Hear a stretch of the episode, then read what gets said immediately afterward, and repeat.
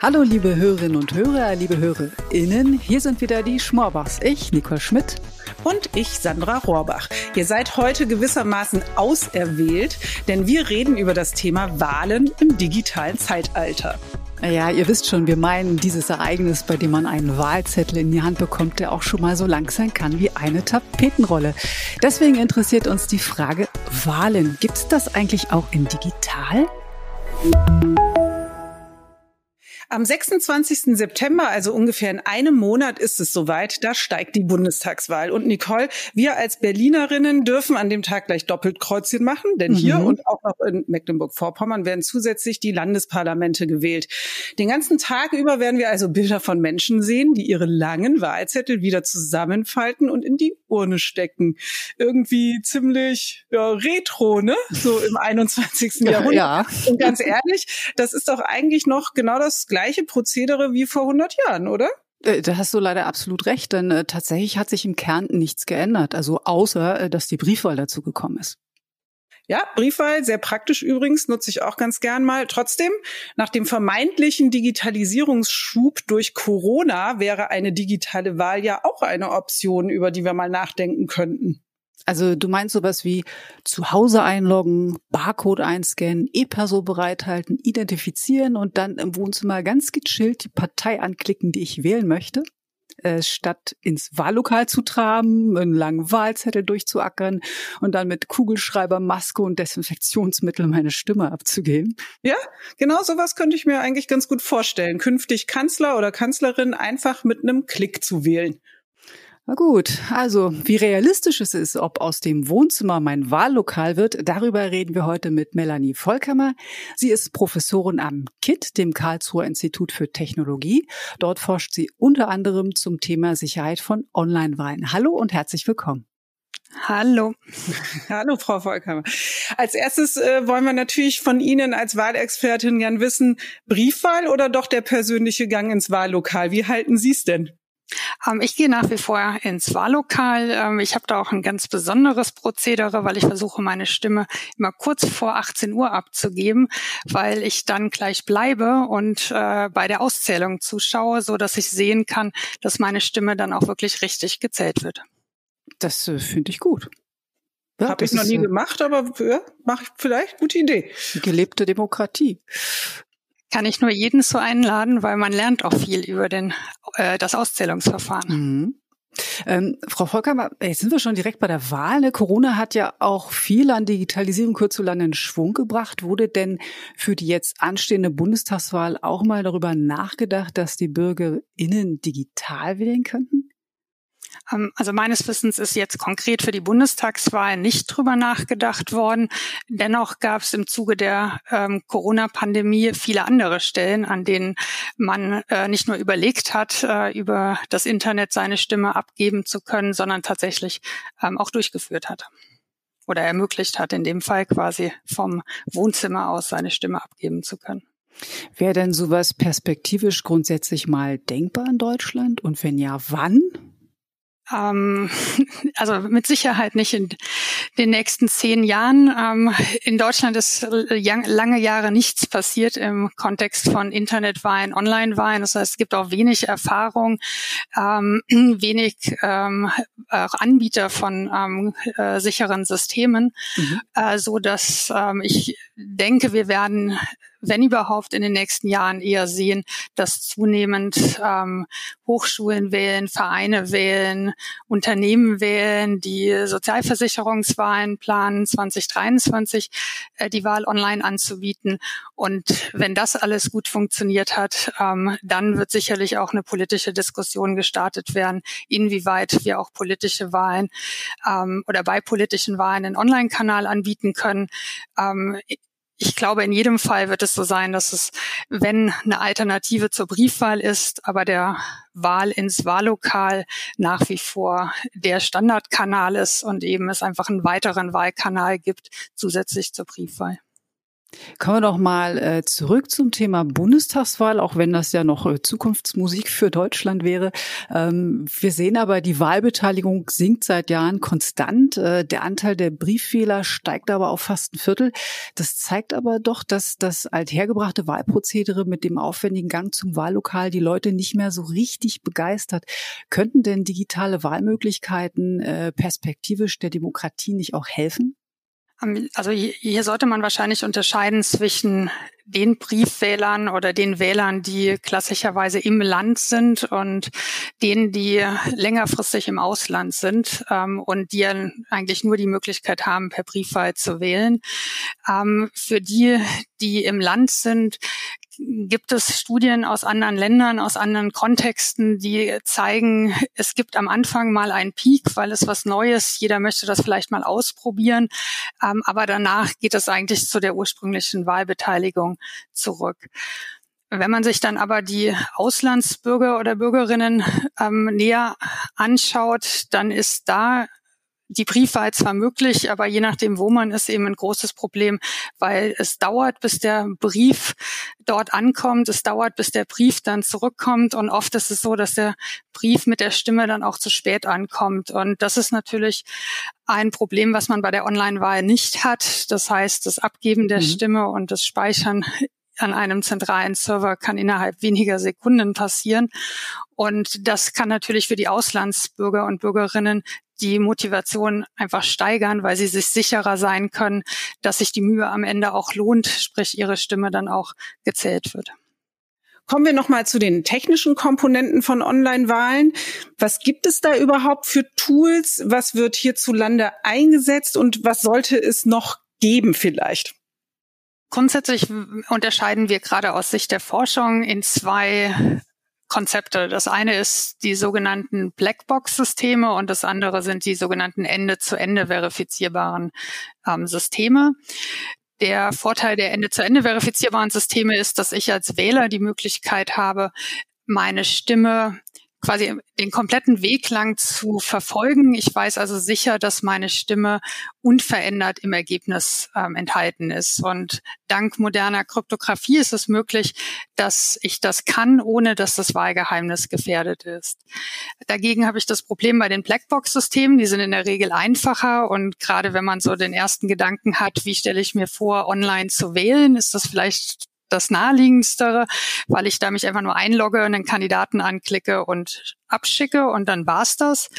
Ähm, das Problem ist, dass ich da Manipulationen nicht effektiv erkennen könnte. Sprich, wenn beispielsweise jemand es schafft, sich in den Server reinzuhacken, dann ähm, könnte der die einzelnen Stimmen oder das Stimm das Wahlergebnis verändern und niemand hätte eine Chance, das festzustellen. Das heißt, ich kann ein manipuliertes Ergebnis nicht von dem echten Ergebnis unterscheiden.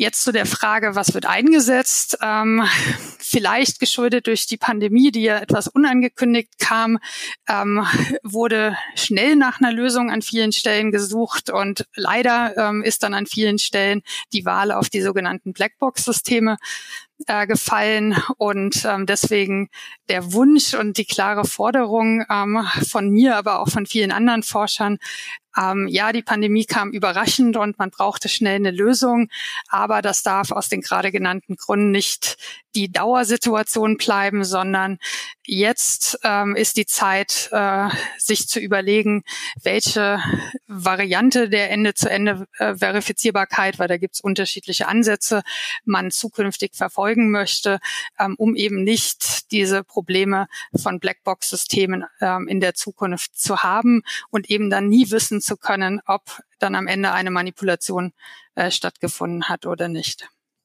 Ähm, jetzt hatten wir anfangs gesagt äh, oder uns vorgestellt, wir brauchen dafür einen E-Perso oder ein Barcode oder anderes.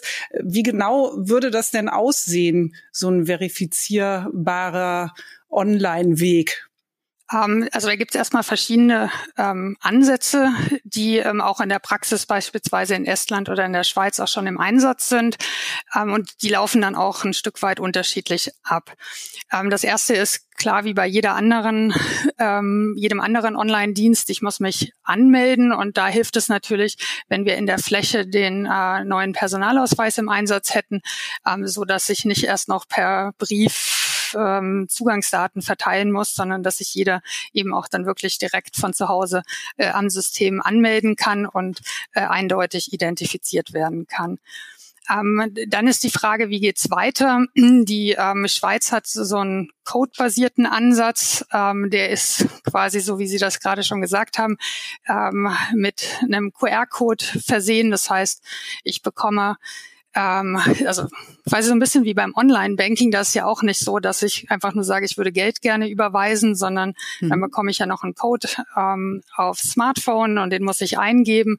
Ähm, und in dem Schweizer System ist es aber so, dass ich den Code oder die verschiedenen Codes, die ich brauche, je nach Kandidat, ähm, per Post im Vorfeld geschickt bekomme. Ähm, in Estland ist es so, dass ich ähm, einen QR-Code bekomme und den dann über mein Smartphone nochmal verifizieren kann. Also wie das genau ausgestaltet wird, ähm, kann unterschiedlich sein. Die Systeme haben im Detail dann auch unterschiedlich Vor- und Nachteile, wie eben das Schweizer System den Nachteil hat, dass ich nach wie vor einen Brief verschicken muss, ähm, in dem eben diese Codes sind. Ähm, und deswegen muss man sich dann eben wenn man selber Wahlausrichter ist, genau anschauen, welches dieser existierenden Ende-zu-Ende verifizierbaren Systeme man denn einsetzen möchte. Jetzt haben wir ja auch in den letzten Jahren gelernt, Hacker scheuen ja vor nichts zurück. Ne? Wie steht's denn mit dem Schutz von Wahlfälschungen? Kann man das Thema überhaupt in den Griff kriegen? Die Frage ist, äh, was bedeutet in den Griff bekommen? Weil Hackerangriffe, ich meine, sehen wir ja täglich in den Medien, ähm, die würde es auch auf jedes Online-Wahlsystem geben. Deswegen ist einerseits wichtig, dass im Vorfeld unheimlich viel getan wird, dass man es den Angreifern so schwer wie möglich macht. Ähm, beispielsweise, weil man im Vorfeld auch selber solche Penetration-Tests beauftragt und schaut, ähm, schafft es jemand ins System reinzukommen, etc. Äh, andererseits ist es eben aber auch wichtig, dass man keine Blackbox-Systeme einsetzt, weil man eben nie hundertprozentig sicher sein kann, dass es einem Hacker nicht gelingt. Und wie eben erklärt, bei den Blackbox-Systemen wäre es eben so, dass die Hacker, die es schaffen, dann unbemerkt Stimmen verändern könnten. Während die Ende-zu-Ende-Verifizierbarkeit verhindert auch nicht, dass es Hacker schaffen, in den Server zu kommen oder in die Server zu kommen. Aber dank diesen Mechanismus werden wir eben die Manipulation entdecken und könnten dann sagen, okay, wir haben offensichtlich festgestellt, ähm, dumm gelaufen, aber der Hacker hat es geschafft, in unsere Server reinzukommen. Die Wahl muss für ungültig erklärt werden, es muss neu gewählt werden. Und deswegen einfach nochmal der Appell, ähm, dass man wenn man online wählt, äh, auf Ende-zu-Ende-Verifizierbarkeit äh, geht, weil die Blackbox-Systeme eben das Problem haben, dass man Manipulationen nicht effektiv erkennen kann. Verstehe. Also dass äh, die Ende-zu-Ende-Verifizierung wäre das Sicherheitsnetz, was wir einziehen könnten für Online-Wahlen.